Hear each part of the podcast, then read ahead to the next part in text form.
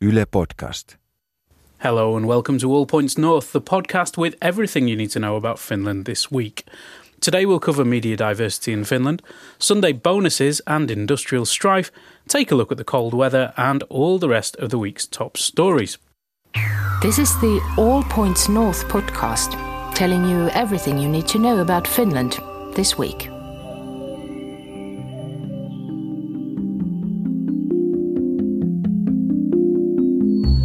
Hello and welcome to All Points North. I'm Egan Richardson, and joining me for this week's show is Mark Odom. Welcome, Mark. Thanks, Egan. Great to be here. And our special guest this week is Maryan Abdulkarim, an activist and writer with her finger on the pulse of Finnish national life. Welcome, Maryan. Thanks, Egan. Nice to be here. And it's nice to have you on the show. Now, Maryan, you're a freelance writer, and our listeners may have seen you on the on Aamu TV, that's Yle's morning television program, among many other outlets. Um, what have you been up to recently, and where can our listeners check out your work? Well, actually, I'm about to have this book out called About 10 Myths on Feminism. Uh-huh. And it's going to be published uh, March 19 on Minna Canth's birthday. Okay. So, uh, yeah, that's the next big thing happening for me. Okay. Other than that, the regular. You'll have to send us a, a copy of that. Definitely. All right, our first story on All Points North today is a story about the Finnish section of a report by the EU wide media monitoring project on plurality in the media. The report examines risks to plurality in several dimensions of the modern media landscape, and Finland does badly on some of the issues, particularly social inclusiveness. Ahead of the report's publication, we went to meet its author, Ville Manninen, to hear about the findings. In the 2016 report, you wrote that the public service media should be more mindful of minorities' needs. Have they been? Well, from what I can tell, things haven't been changing all that much. And uh, from what I've understood, it's been a deliberate change in the public service media uh, strategy since the early 2000s to kind of tone down the segregation of minority content and go for a more inclusive approach. And I think that's still the case.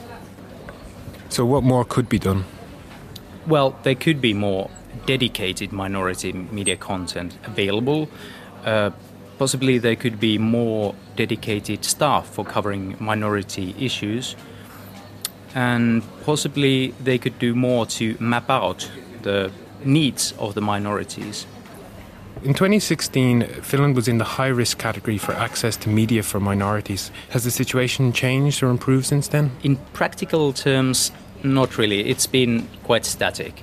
There's been some changes to the actual measurement since last year, uh, or 2016 rather. But um, no really any actual developments. In your opinion, what are the consequences on minority groups if they do not feel they have equal access to the media, if they don't feel that their voices are being heard? The most obvious consequence and the most immediate consequence will be that they turn to something else.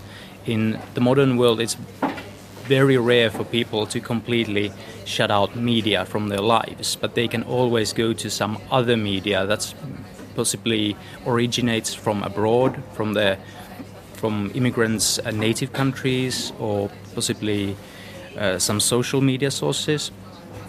And sometimes, not always, but sometimes that other content might be so alien to the surrounding world, the world they live in, that they become more or less separated from rest of the society. Of course, that's um, that's a very dramatic way of putting it. That's not always the end result, but it can lead to increased segregation, I guess. And that was researcher Ville Manninen talking to our reporter Ronan Brown. Now, you'll notice there that Manninen does criticise public service media a little, and in Finland, that means Yle. So we asked the company's new corporate head of strategy, Mika Rahkonen, if that's fair comment, and what the company might do about it. Mika, the Media Pluralism Monitor is out today, and um, it does say that Finland is at risk, that there is a high risk, um, because Finland's public service media is underserving certain minority groups. Do you think that's a fair assessment? Well, that might be. Uh, I think we have a relatively short history in in in uh, taking these things into account. Uh, we just recently, it hasn't been too many years when we started counting, uh, for example, the uh, the guests for the uh, our news and current affairs shows that that we ask people to attend as guests, and and we do have the the stats now, but you know, I think we probably should think about it a lot more, you know, in the in the coming years, and not just in the news. I think uh, we've got a lot of other stuff as well, and and you know, you you really don't need the stats. All you need is to see it, and you know, you can you can pretty you can pretty fast come come to the conclusion that you know it's it's mostly it's white it's white guys, it's white middle-aged guys, and the joke about the the white middle-aged guys with their grey suits, I think it's pretty valid, unfortunately. Okay, so what does Yle plan to, to do about this to try and rectify it? Well, uh, first of all, we gotta uh, there's got to be numbers. We, we we have to keep counting the numbers. We have to keep you, you know uh, following uh, what we do. This is the number of women we had last week. This is the number of under 40, 45 year olds we had last week. This is the number of of ethnic minorities we had last week, last month, last year. And I think it all starts from, from, from that. Other than that, on, on, on a larger scale, we, we do have this, this chance every year because every summer we hire people to uh, work here for the summer as journalists. And, and, and that's that's something that you know I feel like we have missed the chance a couple of times and and and uh, hiring those people for the summer months, I think we should look more closely into into their backgrounds and into the, the diversity thing.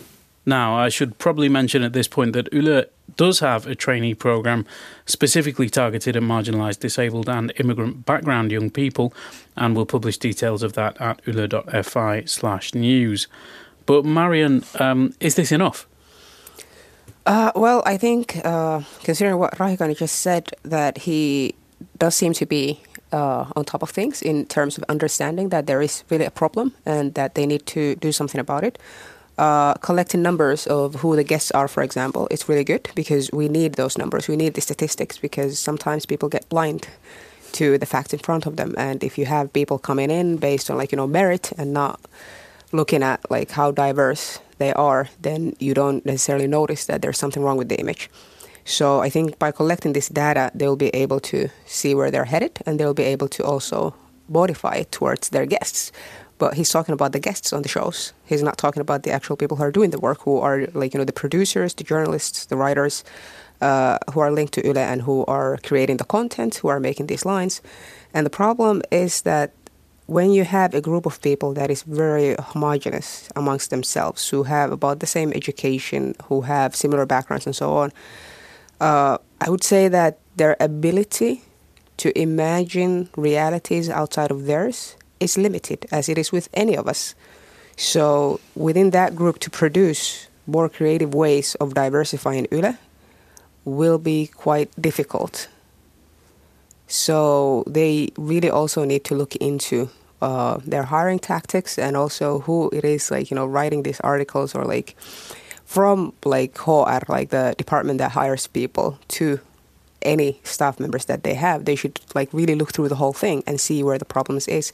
Where do they have difficulties of like you know recognizing that okay now for these positions we seem to have only uh, men of this age. Why is that so? Do we not have women? And at the moment like if you look at the university of helsinki and journalist students majority of them are women which is really interesting. And like publications like Helsingin Sanomat have already started taking measurements in order to make sure that they don't get female dominated ridership. So they're hiring men just to make sure that the balance stays, even though there are less and less men graduating to become journalists. So uh, I think that should be applied to all the different uh, minorities that are there you're one of the few um, minorities that's very visible um, in in uh, Finnish national life.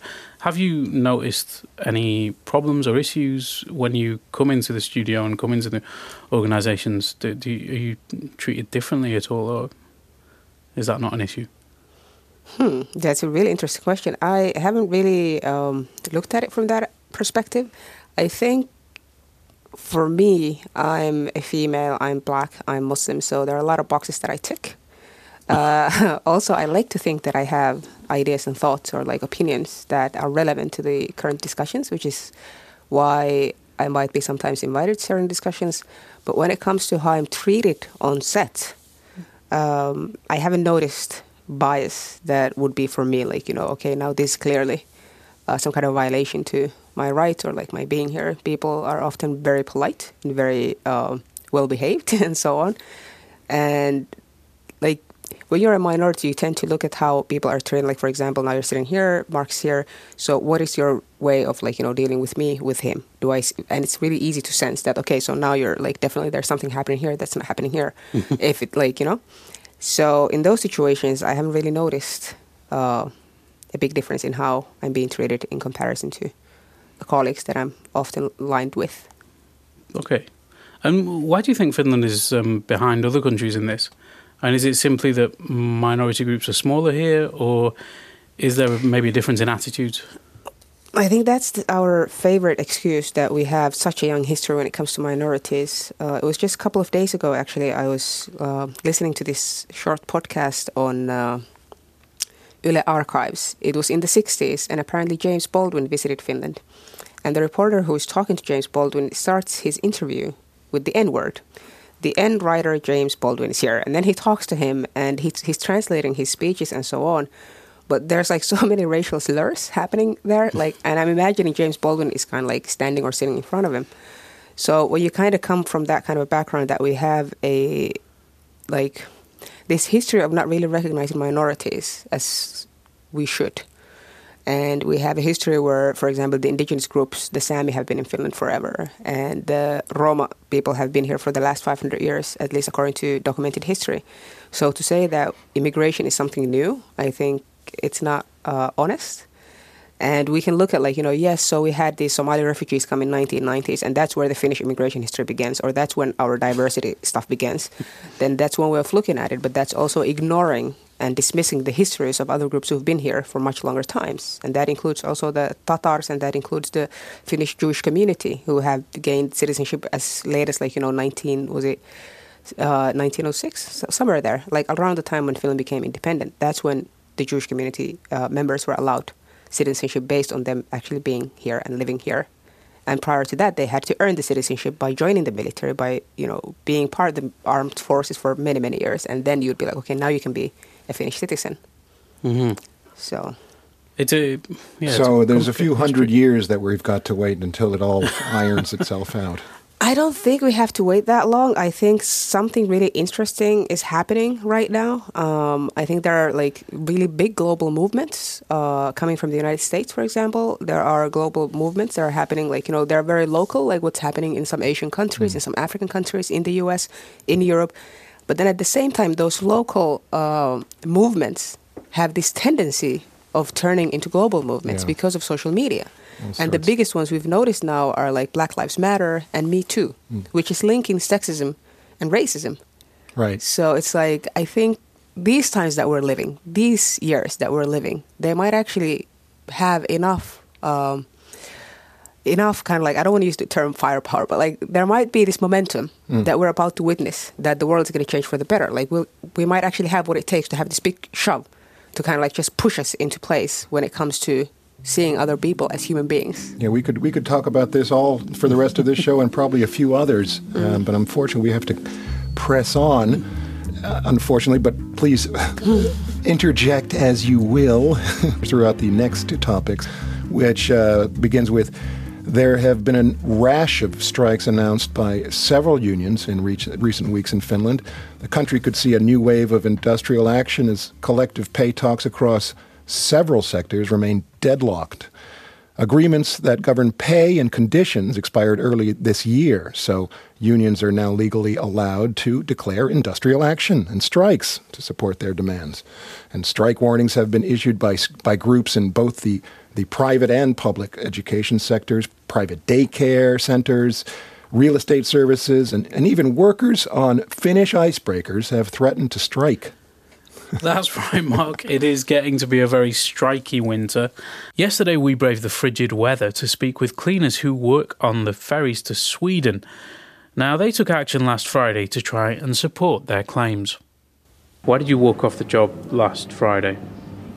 Uh, the walk off was a little bit uh, kind of a warning for the employers uh, because they have proposed uh, that they would cut the Sunday and Saturday and all the public holidays, including Midsummer and uh, Christmas Eve. And uh, they are not uh, agreeing on a new collective contract, collective agreement um, at the moment, and we are we are out of the contract at the moment. That's that's and we are trying to force, we are trying to keep the pressure to the employers to to agree on a new agreement as soon as possible. Okay, and uh, did everybody walk out with a was the workforce split, or is everybody solidly behind the action? Uh, I was quite surprised that uh, almost everyone, um, like more than 70 workers, walked out from their workplace, and uh, and then all the all the workers, all my colleagues were totally opposite uh, of this idea um, brought forward by the employers. Yeah. Um, but yeah. So, why do you deserve Sunday bonuses? Um, because this job is very physically demanding, first of all, and uh, and the companies who are involved in the facilities service sector, um, they are never in a loss, and they can afford to pay us the Sunday double. Um, and in, in the in the past few months, also the Finland's uh, economy as a whole has been growing as well, and uh, and all the other sectors are getting the pay raises, and we also deserve the same as a cleaner. So that was Dipesh Shakir speaking with you, Egan. We, we did contact the employers' union and the shipping company, but they did not want to comment on the specific case. But we want to present the other side of the argument, so we asked National Coalition Party MP Elina Lepomäki to speak in general terms about the labor market. Now, Lepomäki chairs an economically uh, liberal think tank called Libera, and so she's representing the school of thought that Finland's labor market is too rigid, that unions and labor market organizations have too much power. What comes to Sunday bonuses, that is just one one question, uh, and uh, I think uh, Sunday bonuses should be uh, agreed between the employer and the employee um, more flexibly than, than what they are now. Because what you experience these days is that, for instance, Sundays, you would have only rare restaurants open, you wouldn't have any theaters running, nothing, uh, which is really strange because on Sundays people normally tend to have more time and families would have time to, you know, en- enjoy services and eat, eat at restaurants and uh, do different things together. But for many, especially smaller companies, smaller employers, it's, it's very difficult to uh, keep the shop open on Sundays because you would automatically need to pay 100% more uh, to the uh, to the employees and also based on uh, que- questionnaires or if you do polls and ask people whether they, they would uh, be willing to work for less uh, on Sundays than, than the double double wage, uh, people actually say that, or many people say that yes, they would like to do it. So why not let the employer and the employee agree on it? What about the fact then that many of whom such cuts would affect are workers on low incomes? Is that fair? Should we not be trying to boost their wages? The thing is that we can't artificially boost anybody's wage uh, beyond the, the, the initial or, or the, beyond the, the productivity of, of the person because if we from the outside try to raise the wage to a level which is higher than, than what the productivity of the person is, then it simply means that the person probably will not get employed in the first place. And I tend to think that it's much better that we have people working and people through work life enhance their productivity and develop well their, their knowledge and their skills and, and, and also then uh, after some time get higher higher earnings and, and much higher earnings than, than you would have through collective bargaining in the first place. So that's my idea, and that this tends to work also in other countries. And that was Lydia Taylorson asking the questions of Elina Lepomäki. Now, what I like about Elina Lepomäki is that she isn't courting popularity. She's not trying to make friends there. She gives her view based on her worldview, and you can decide whether you like it or not. Um, compared to some Finnish politicians sometimes try to calibrate their message a little bit to appeal to everyone. I don't think that's exactly a Finnish. Uh, well, they don't have the corner no, market on that. But she she does state her, her views quite clearly. But uh, Maryan, where do where do you stand on these labour disputes? Are you for more liberalisation, or do you want to save the Sunday bonuses? Well, I think that what we're seeing now, like what you call the strikey winter, is the reaction to a government that has been doing a lot of cuts. And I think there are a lot of people who are actually experiencing these cuts and their impacts in their daily lives. And further cuts are kind of like being discussed. Like I think it was today that um, Green politician Antero Vartia tweeted that he thinks that when we are on the rise, like when the finance is getting better, that's the time we should be cutting in order to kind of like improve and boost the economy. So I think people who are striking have uh, legitimate reasons for their strikes, and they're trying to improve their conditions. And when it comes to uh, Sunday bonuses, I don't know. I think the debate on like should we give Sunday bonus, shouldn't we give? It's like in the end, the Sunday bonus constitutes a lot of the income of like, for example, cleaners or like these people who are doing like really um, low income jobs. So that that like, extra money helps. Yeah, yeah, exactly. So if the thing is like, okay, we don't want to pay Sunday bonuses, don't pay them pay them better salaries so they wouldn't depend on the Sunday bonuses. So uh-huh. if the general salary was better, then there would be no fight over the Sunday bonuses. You know, like if a cleaner makes what 14, 1500 a month and they're supposed to live in Helsinki, right. uh, it, it, just doesn't really make sense. And I used to, like when I was studying, I used to work in this elderly care home, do some shifts, and the Sunday bonus was like 100%. So if you came into work on Sunday, you worked for like, you know, the full day, then you'd get the bonuses. And as a student, that was like a lot of money at that time. But then that also meant that I had to work a lot in order to make the ends meet and so on. But if the starting salary is sufficient enough, then we don't need to deal with these bonuses because if you are missing, like at least in my case, was like if you didn't come to work on that Sunday, if you got sick, for example, you didn't get compensated. You don't get the bonuses if you're not there. So there's another element to kind of like consider. Like is this Sunday bonus is something that people still walk away with, even if they don't show up for work due to being sick or like you know whatever other obstacle they might have on coming to, to work. And another thing is that these low income jobs, we seem to treat them in this society as like these entry points. Like we see that you know fresh immigrants or students are doing these jobs. No one is doing them for a career, but there are a lot of people who do that as their daily job. Yeah, Dipesh actually, he's been doing that job for ten years. Yes, um, so they're not doing it temporarily. That's it. That's their work. That's what they're doing with their lives. Like in like they're working there. They go home. They're trying to live normal lives like everybody else. So I I think we need to also discuss the stigma with these low income jobs and how we treat them. How we see like someone working in Alepa. Oh, they're there just temporarily. They're gonna move. Like not everyone does that. Some people right. actually do that work for a lifetime. So. Yep been many questions that they probably won't be answered today either, but uh, we're gonna have to move on. Move on again. I'm the bad cop here. Marks on the clock. I'm not. I gotta. I gotta keep things going in yes. in the right direction. But thanks for the insight.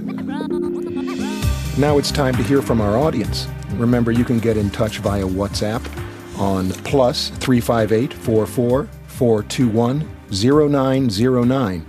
Just leave a voice message by holding down the microphone icon. And now it's time for the All Points North question of the week, where we at least try to answer questions from our audience. This week we'll be hearing from a man in Helsinki who uses the city's metro system every day, and he doesn't seem very happy.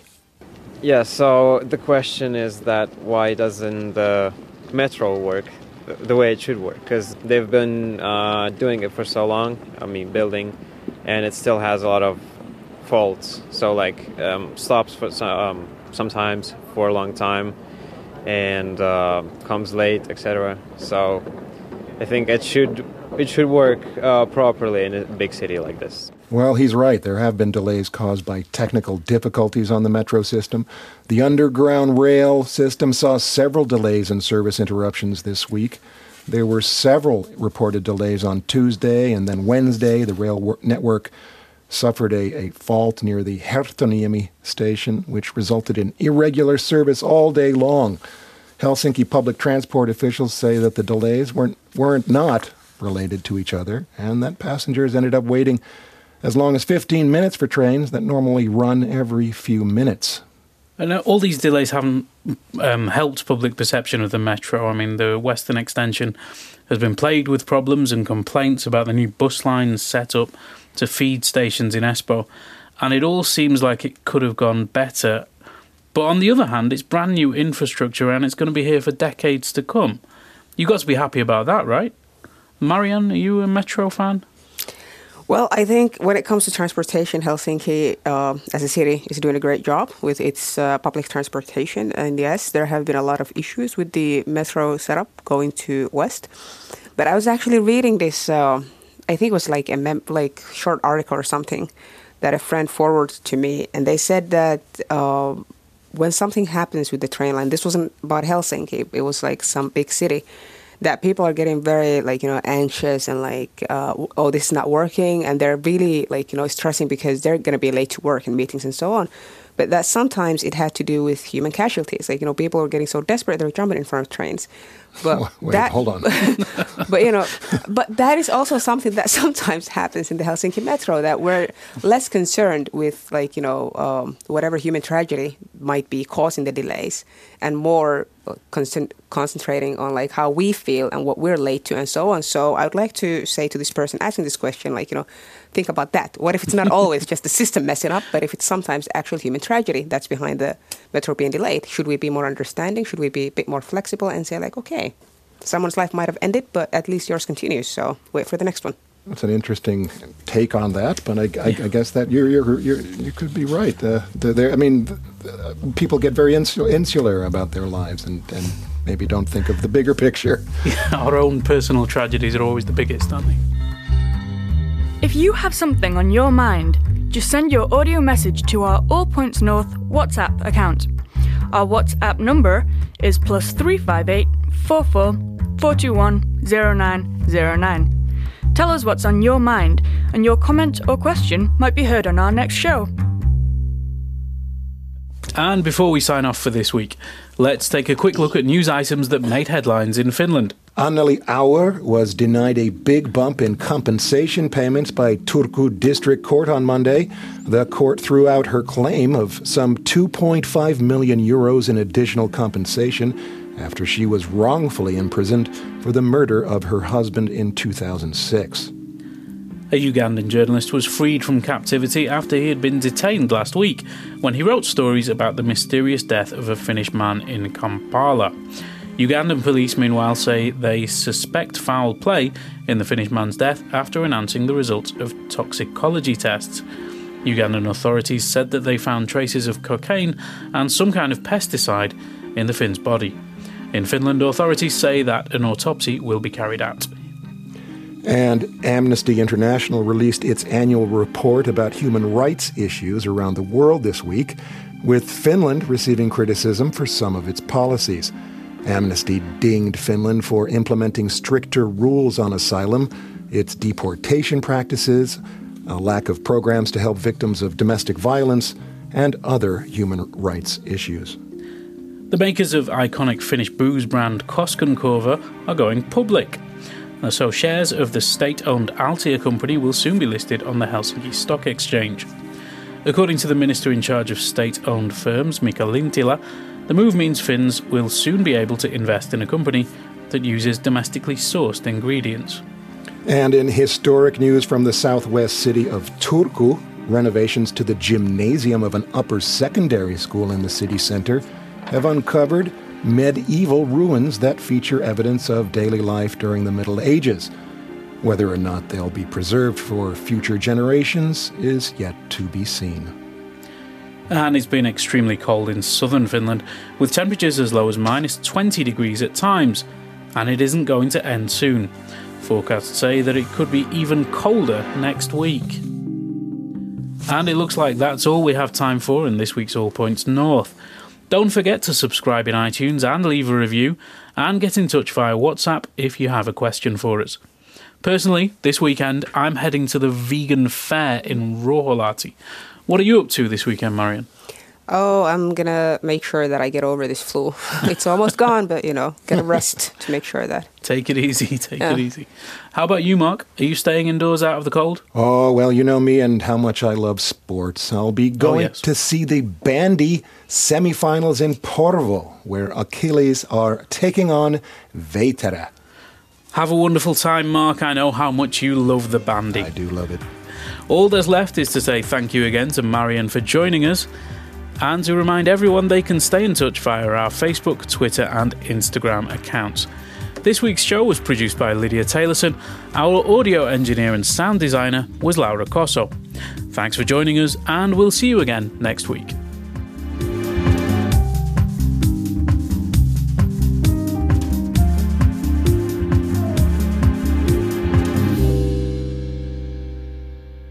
You've been listening to All Points North, a podcast produced by Yle News, a unit of the Finnish Broadcasting Company.